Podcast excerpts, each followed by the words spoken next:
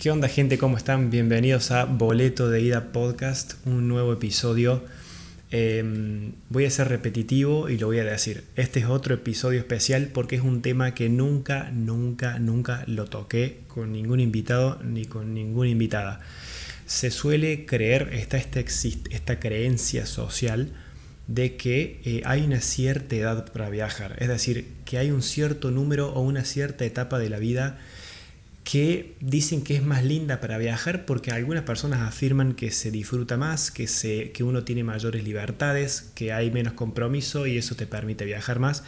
Hoy justamente invité a Majo, que es una travel planner que viene a derribar ese mito para que también les sirva de inspiración a ustedes y para que también les cuente la verdad de que no hay un número, no hay un momento de la vida absoluto, perfecto, ideal para viajar. Eh, ¿Cómo andas, Majo? ¿Todo bien? Todo bien, Conrado, ¿vos? Muy bien, acá estamos. Bueno, eh, muchas gracias por la invitación. Por favor, esto es un honor para mí. Eh, a Majo la descubrí hace poco gracias a las redes sociales, a Instagram. inmediatamente noté que se dio vuelta el mundo prácticamente y ella se dedica a organizar viajes. En vez de que una persona contrate a una agencia multinacional, una aerolínea, lo que sea, ella de manera individual y autónoma te organiza el viaje. ¿Cómo fue, Majo, esto de, ya vamos a entrar al tema de la edad, ¿no? Pero ¿cómo fue esto de descubrir en qué momento te picó y cómo te picó el bichito de los viajes? Bueno, en realidad eh, el, bichito de los viajes me parece que lo, tuve desde que nací, en el ADN de, mi, de mi vida, de mi espíritu. El tema fue que eh, por muchos años yo lo único que hice fue hacer algún que otro viaje así como hacemos todos, tipo de, viaje típico turista. Eh, y, bueno, y, tampoco viajé demasiado, ¿no? Por, mucho, por muchos años, o sea, Estados Unidos, lo típico, New York, algún Brasil, una cosa así, y no mucho más que eso. Eh, y bueno, ese, ese bichito estuvo ahí siempre, siempre latente, siempre, picándome, el, quemándome el bocho. Eh, siempre fue mi gran sueño Europa. Europa era algo que, desde que tengo uso de razón eh, yo moría por conocer. Y, bueno, eh, un año antes de, llegar a, a, los 40 años, un día tuve así como fue algo muy loco que me pasó. Yo le puse el nombre de Revelación Divina porque fue una cosa así como, este, como, una necesidad imperiosa de, o sea, de viajar. Yo me, desperté una mañana y dije, tengo que, tengo que ir a Italia. Italia era mi, sueño, mi, mi locura. Y a partir de ese momento nada me importó, o sea, ese mismo día me compré un pasaje y, me fui sola eh, a festejar mis 40 años. Claro, porque yo digo, no puede ser, voy a cumplir 40, 40 años y, no conozco Europa. Eh, y bueno, nada, me fui de viaje y ese, ese viaje fue un quiebre para mí en, en mi vida, fue, fue muy fuerte. Eh, siempre digo que literal ese viaje fue, un antes y un después. Em, y, me sirvió para aprender muchas cosas. No me quiero adelantar quizás con, los otros temas, con las otras preguntas que, van a venir después, pero la verdad es que, es que fue, fue algo como mágico eh, haber hecho ese viaje. Ahora, es, eh, parece una pavada porque uno dice, bueno, estás a un clic de distancia literal, pero en realidad hay que tener, em, hay que tener realmente las agallas, ¿no? Para tomar una decisión así de repentina, teniendo uno compromiso, trabajo. ¿Qué te, o sea, ¿Cómo encontraste el valor? Porque es, es puramente coraje y valor decir, voy a tomar la decisión y voy a hacer un cambio fuerte, más allá de lo que, de lo que pase. ¿Cómo juntas el valor y dejas de lado todo lo que tenés detrás y todas las consecuencias que pueden haber? Yo sé que lo que me pasó a mí es un poco loco y que no es lo habitual. Eh, también tiene que ver mucho con mi personalidad, que soy bastante impulsiva. Eh, y, y, la verdad es que yo digo, afortunadamente yo no lo pensé. La realidad fue esa, era, era tal la, fuerza que, tenía adentro mío de esta cosa de decir, tengo que viajar, que ni siquiera me, me, detuve a pensar si tenía ganas de realmente irme sola, si me, quería ir con alguien, eh, cómo, cómo, iba a ser con el tema de, de, la plata. Eh, yo tengo dos hijas, tenía que, o sea, pero en ese momento fue, no sé si alguna vez te pasó a vos, viste que tomás una decisión así en caliente y sin pensar, muchas veces te sale mal y muchas veces te sale bien. A mí esta, un montón me salieron mal, esta me salió bien. Eh, lo que fue muy loco es que todas estas cosas que vos me decís, o todos estos pensamientos y, todo lo que viene después de tomar la decisión, que en general a las personas nos pasa antes de tomar la decisión, ¿no? Esto que vos decís, empezás a pensar y que esto, bueno, a mí me pasó después, yo ya tenía el boleto comprado y, ahí me agarraron todas las dudas del mundo y los miedos y los temores y, y las incertidumbres, pero bueno, ya tenía el billete y bueno, ya está. Eh, viste, no, no lo iba a tirar a la basura el billete, obviamente. Eh, pero a mí me pasó al revés, o sea, eh, creo que eso me ayudó en este caso en particular, por lo que vos decís, ¿no? Porque si yo me hubiese empezado a, dar vueltas y, y, si me voy sola, muchas veces es esto lo que les pasa a un montón de gente, medio que te perdés en en los análisis y en las hipótesis eh, y en el qué pasaría y si, y si sí y si no, y terminas no tomando ninguna decisión. Así que, bueno, así fue. Por Dios, pásame un poco de esa impulsividad, por Dios. te juro, eh, te juro que no, lo tome Tampoco tanto, vos estás en Italia, así que algo de agallas también tenés.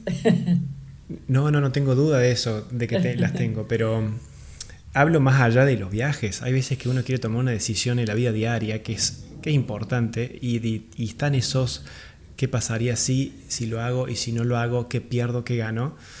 Y está bien, lo tuyo no era un viaje, no era debido a muerte, pero aún así es como que por ahí se empieza, ¿no? Así que está muy bueno que tengas ese, esas agallas, por no decir otra mala palabra que decimos los argentinos. Em, ¿Qué tan importante em, es la edad al viajar. Es decir, realmente es un factor determinante. Vos debes tener un montón de personas que te siguen eh, que se deben hacer esta pregunta, ¿no? Decir, bueno, yo tengo 38, ya tengo 55. ¿Estoy todavía en estado de viajar sola, acompañada? ¿Cómo, cómo lo ves a ese tema? Para mí no hay edad. Mientras que el cuerpo te dé, no pasa por una cuestión de edad, pasa por una cuestión de, querer hacerlo. O sea, el límite lo tenemos en la cabeza, no, no en, un, en un número en el documento o, este, o, lo que dice la sociedad. O sea, eso es un tema que nos debería importar poco. Eh, está claro, no, no vamos a hacer este, digamos, tan omnipotentes de decir, bueno, si yo tengo 70 años es lo mismo que cuando tenés 20, digo, el cuerpo obviamente no te responde de la misma manera, entonces es bastante probable que, no te banques eh, una caminata de, no sé, 15 horas, yo incluso lo noto eh, en mí, o sea, pasaron 10 años desde ese viaje eh, este primer viaje que yo te conté y, yo me, me, super acuerdo que en, ese viaje me levantaba todos los días a las 7 de la mañana y eran las 10, 11 de la noche y yo seguía caminando y no paraba un, un minuto, una desquiciada. Eh, yo eso hoy no, no, no me lo banco tanto, o sea, este, entonces digo, si es lo mismo viajar a los 20 que a los 60, y no, no es lo mismo desde ese lugar, desde cómo te, banca el cuerpo. Eh, estemos, estamos hablando de, personas que por ahí no tienen ninguna discapacidad o ningún ningún límite en, qué es lo que puede hacer o qué es lo que no se puede hacer, ¿no? Ese es otro tema que no, no es el, el objetivo de esta charla quizás, pero digo, mientras que uno puede, no, nada, o sea, no hay excusa más que la, la que tenés en la cabeza. Y bueno, ahí está, ahí lo dijiste, el tema mental, porque una cosa es la barrera mental y otra la física. Por ahí la barrera mental debe pesar mucho más. No sé qué te, cuáles son las trabas mentales que uno se pone, esos obstáculos, es decir, ¿seré capaz de realmente resolver un problema yo sola o yo solo estando en un país donde no se habla mi idioma? ¿Tendré todavía la autoconfianza suficiente a los 58 que a los 26, 27? ¿Cómo lo ves al tema ese de la barrera mental, dejando de lado la parte física? Lo veo re importante y lo veo y, es un poco eh, lo que yo trato de hacer eh, desde, desde mis redes, eh, que es un poco motivar e incentivar a la gente de, que no se compren estos estos mandatos ¿no? que tenemos dando vuelta por acá por la sociedad, que, que hay veces que hay cosas que están buenas y hay, cosas, hay un montón de cosas que no están tan buenas. Eh, la, la, realidad, esto que vos decís, si me puedo manejar o no me puedo manejar o qué me va a pasar, eh, todos, todos los seres humanos tenemos eh, los recursos y las capacidades necesarias como para resolver eh, muchos problemas y los que hemos viajado solos en algún momento de nuestra vida, eh, eh, eso lo, lo, tenés muy claro, viste que cuando viajas es como que se despiertan todas tus capacidades y se multiplican y se potencian y de repente tenés más, más instinto, más creatividad, tenés este, más, más fortaleza. Se te ocurren cosas que no se te hubiesen ocurrido nunca, resolves problemas eh, te haces políglota, qué sé yo, no sé, mil, mil cosas, ¿viste? Eh, es como te haces como un superhéroe cuando uno viaja. Yo siempre estoy totalmente de acuerdo porque lo he vivido, lo he experimentado. Y yo siempre digo que uno se termina de conocer en esas circunstancias que son súper incómodas. Eh, no sé, encontrarte con una persona que ni siquiera habla el inglés, no habla nada. O sea, que habla su idioma local en la loma del traste y tenés que hacerte entender y llegar a tal lugar porque ese lugar te cierra y estás cansada y no sabes si el lugar es, eh, ese lugar es seguro. Entonces tenés un montón de factores al mismo tiempo que te ponen a prueba y voy a decir, bueno, ¿cómo salgo de esta?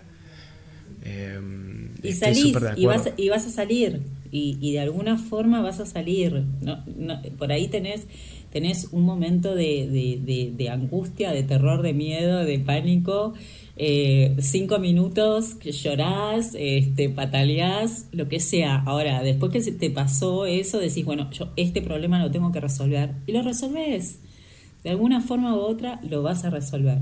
Me parece que, no sé por qué eh, es como que los seres humanos estamos como seteados en que tenemos que evitar esas situaciones. Evidentemente todos como sociedad desde chiquitas no, nos inculcan eso, lamentablemente, y, y, lo vemos como algo negativo, como que si tenés que pasar una situación así es algo negativo, cuando es todo lo contrario, cuando vos pasaste esa situación te sentís mejor, mejor de autoestima, te, te, sentís como súper poderoso y te das cuenta que no fue tan terrible, que fue todo un mambo de tu cabeza que te hiciste cuando te compraste como un fantasma enorme eh, y bueno, pero son cosas que uno dice, pero hasta que no lo experimentas en la piel, eh, es como que te cuesta creerlo, ¿no?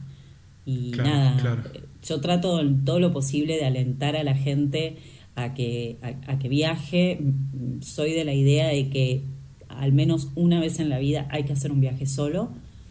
Eh, y, que, y que ese viaje solo siempre digo, no, no hay que hacerlo como lo que yo hice, que fue medio un delirio cósmico de, irte a otro continente, de cruzar el océano. Te podés hacer un viaje solo a 100 kilómetros de tu casa.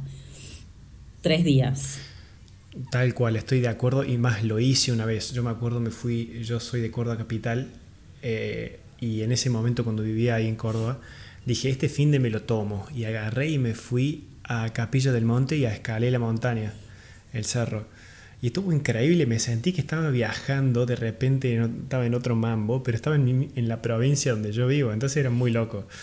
Eh, y siempre tenés algo lindo para ver, cerca de tu casa, cerca en tu barrio, en tu provincia, en tu, país de al lado, lo que sea.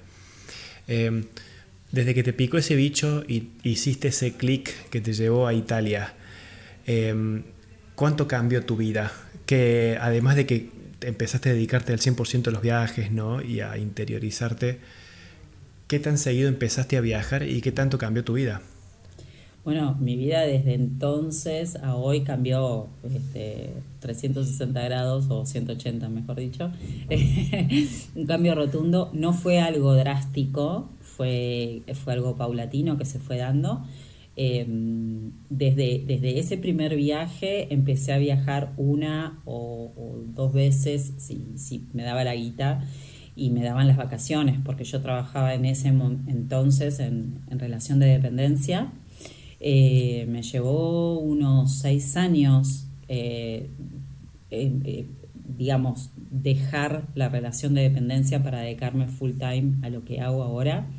Por eso te digo, no, no fue algo que de repente yo volví y nada. O sea, yo cuando volví de ese viaje sabía que no quería dejar de viajar, que quería seguir viajando. Y lo otro que supe con mucha claridad es que tenía que hacer algo relacionado con los viajes. Es como que yo dije, bueno, descubrí que mi misión en esta vida es algo relacionado con los viajes y con de alguna manera ayudar a otros a que viajen. Yo eh, volví en un, en un estado tal que sí, yo eh, decía, yo esto que viví lo tiene que vivir todo el mundo, todo el mundo tiene que vivir una experiencia así tan reveladora, tan tan, tan profunda como la que yo viví. Pero me llevó mucho tiempo encontrar el cómo. O sea, yo tenía en la cabeza que, quería viajar más, que quería viajar todo lo que podía y que, que tenía que hacer algo con los viajes. Pero, pero me llevó un tiempo de encontrar eh, este trabajo que de alguna forma, este, no sé si me lo inventé porque ahora hay muchas personas que hacen esto, cuando yo empecé, como unos ocho años atrás, eh, yo no conocía a nadie que hiciera esto. Y, bueno, con el correr del tiempo, como que fui perfeccionando un poco mis servicios y, y, y, durante muchos años trabajé en paralelo, o sea, tenía mi trabajo en relación de dependencia y, trabajaba y organizaba viajes. Entonces, eh, eso también fue una decisión, como la que vos decías, me, costó mucho tomar la decisión de renunciar, eh, porque eso da mucho miedo. eh, imagino, ni hablar, ni hablar. Mucho miedo y, y, bueno, hasta que un día no podía más y, bueno, tomé la decisión. Y desde entonces, nada, me dedico solamente a esto de, de los viajes. Podríamos decir que estás, te dedicas a lo que amas, que tenés un sueño, mm, que cumpliste tu sueño, se podría decir, o es demasiado abstracto o ideológico decirlo así. No, no, no, para nada, eh, definitivamente. Eh, bueno, la, la, verdad es que hoy, no, no, quiero ser pesimista ni nada, ¿no? Pero como, bueno, con este tema de la pandemia, que a todos los que estamos, vivimos del turismo, nos pegó mucho. Eh, nada, el tema de, generar ingresos y todo eso está muerto totalmente, es todo un tema. Entonces, hoy a mí me encanta lo que hago, estoy encontrando la forma de, seguir comunicando desde, desde otro lugar y este famoso reinventarse. Eh, pero siempre está buenísimo que tu pasión esté acompañado, obviamente, de una retribución, o sea, de poder vivir de eso, ¿no? Lógico. Estamos hoy, en, si vos me decís hoy, hoy, este, hoy estoy, tengo todo como medio revolucionada la vida eh, por este tema, como todos los que vivimos, claro, como todos los que vivimos del tema del turismo. Pero, pero digamos, desde el lado de la pasión y desde el lado de, lo que me gusta hacer, sí, definitivamente, definitivamente. Y y nada, y, algo para sumar, que yo aparte de, planificar viajes, eh, organizo viajes grupales de mujeres y eso fue otro sueño cumplido, eh, que, fue maravilloso porque es esto que lo que te decía, ¿no? de poder acompañar a, otras mujeres a, a, muchos lugares que son mujeres que eh, en algún punto, bueno, que no se animan a viajar solas y que no les gusta o lo que sea y, poder acompañarlas a, conocer. Es muy emocionante, la verdad es que yo me emociono mucho cuando hablo de eso porque estar con otra gente y ver la emoción de, estar frente a algún lugar es maravilloso y, ser un poco como, no digamos, de, alguna manera haber colaborado en, en que esa otra persona le esté pasando eso es muy fuerte buenísimo. y, me rima, me lo puedo imaginar porque en realidad saber que vos estás detrás de que esas personas, de que les traigas tantas alegrías a esas personas, que vos seas la responsable, es una locura. ¿Entendés? No es que es un grupo de personas, una empresa, sos vos. Entonces, decís, wow, es un halago, ¿no?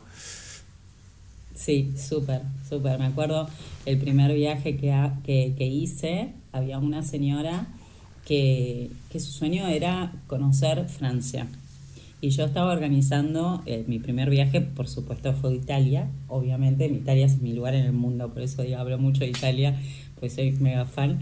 Em, y, bueno, resulta que me, encontré con esta señora y, me decía, sí, está bueno el viaje, pero yo quiero ir a Francia, mi sueño es conocer París.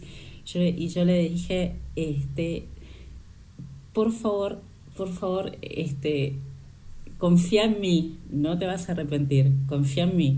Bueno, y finalmente vino al viaje a Italia, después se fue ella sola a, París desde, desde Italia, pero bueno, vino, vino a Italia y creo que no pasó un día en que me abrazaba y me decía gracias, gracias, gracias por haberme obligado de alguna manera eh, a, venir, porque, porque bueno, la verdad que fue maravilloso. Y, eso, eh, no sé, vale tanto, porque es, de alguna forma es como decir, bueno, yo hice algo para, para sumarle en la vida a otra persona y está buenísimo, sí. Ni hablar, no, no tengo dudas. Eh, despierta emociones increíbles. yo tengo una pregunta en particular que quería hacerte también. por lo general, los viajes por ahí, eh, como decís vos, suelen ser un impulso y uno no piensa mucho en las consecuencias. Eh, y teniendo en cuenta que vivimos en esta sociedad tan con estos estándares tan normales, ¿sí? en que trabajo, escuela, casa, que uno rompe la rutina o rompe ese esquema y es chocante para todos y para uno también. Eh, vos cambiaste tu vida, le diste un giro 360 ¿Qué pensaron tus amigas, tus seres queridos, eh, hijos, familia, pareja, lo que sea, cuando te empezaste a, cambiar, ¿no? Empezaste a, optar por otro tipo de vida, donde había viajes involucrados y todo esto. Eh, bueno, a ver, yo tengo la suerte de que tengo una familia que, me bancó mucho en ese sentido, que obviamente le cuesta, pero más allá de que le cuesta, eh, nunca es que se me puso en contra o nada, o sea, eh, es como que te miran un poco rara, como diciendo, bueno, ¿qué? o, viste, claro, cuando, cuando yo anuncié que me iba, que me iba sola, eh, en ese primer viaje que me iba sola y que todos decían, pero, pero, ¿por qué sola? Pero, y no te da miedo, y si esto, y si lo otro, y si bla, y si bla. Este, eh, me parece que es romper una vez y, ya está, ¿viste? Es como que después todo lo que viene... Eh, sí, les choca a veces, o cuando por ejemplo dije que, iba a renunciar y que me iba a dedicar a esto, este, y bueno, y si no te va bien, y si es, y bueno, qué sé yo, no sé. Eh, es un fantasma que, siempre está ahí, ¿no? Pero, pero también es una realidad que, que tenemos una sola vida y que si vas a dejar de hacer todo por el temor de y si te va mal, eh, no haces nada y tenés una vida bastante, bastante mediocre y, tratando de cumplir expectativas de, los demás. Y bueno, si te va mal, qué sé yo, no sé, habrá que buscar un plan B, ¿no? Eh, pero por lo menos te sacaste las ganas. Tal cual, mira, yo siempre me acuerdo de una frase de Cerati que dice, el, el riesgo es el camino más intenso. Eh, y bueno, sin entrar mucho en los peligros, no, sin irnos a los extremos, son siempre decisiones riesgosas, pero si no hay riesgo no hay historia, si no hay historia no hay anécdota. ¿Qué le vas a contar después a, qué sé yo, a tus nietos, a tus hijos? Que algún, ahora, mira, ahora tenés... ¿Por, ¿Por qué te crees que te estoy invitando al podcast? Porque debes tener historia para contar y porque tomaste una decisión riesgosa que fue así, diste vuelta a la tortilla. Si no, si no hay una historia interesante para contar, yo no, no hago el podcast. Entonces, fíjate cómo, cómo, uno enriquece la vida con estas decisiones que por ahí son riesgosas y pueden salir bien y otras mal. Eh, eso es una locura.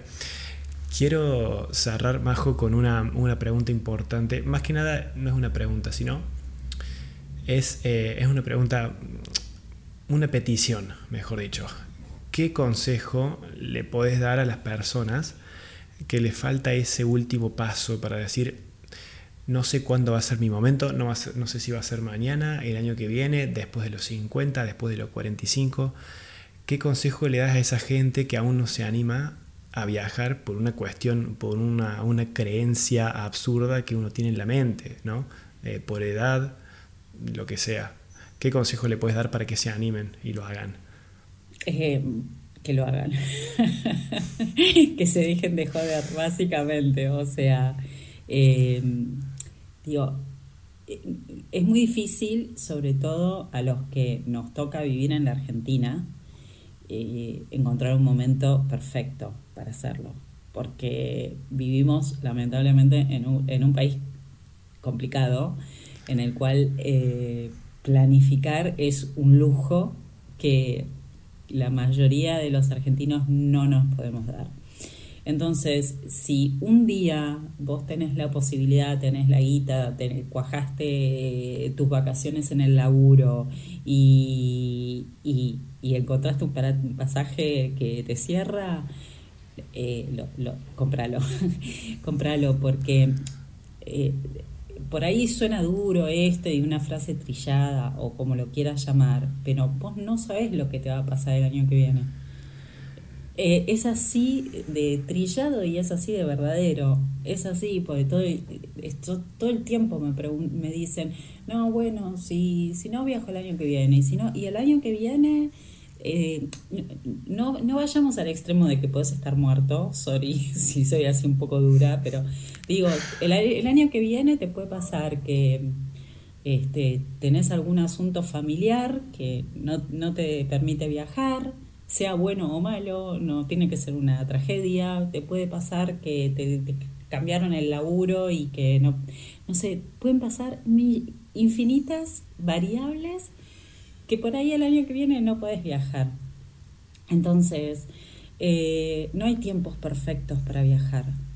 Es ahora, y, y, y bueno, y esto no, no mucho análisis. Eh, es como, che, me quedé sin leche, tengo que ir a la esquina a comprar leche. bueno, en otro, con, otro, con otra envergadura de gasto, estamos de acuerdo. Pero es lo mismo, o sea, loco, deja de dar vueltas y hacelo. Porque, porque no hay.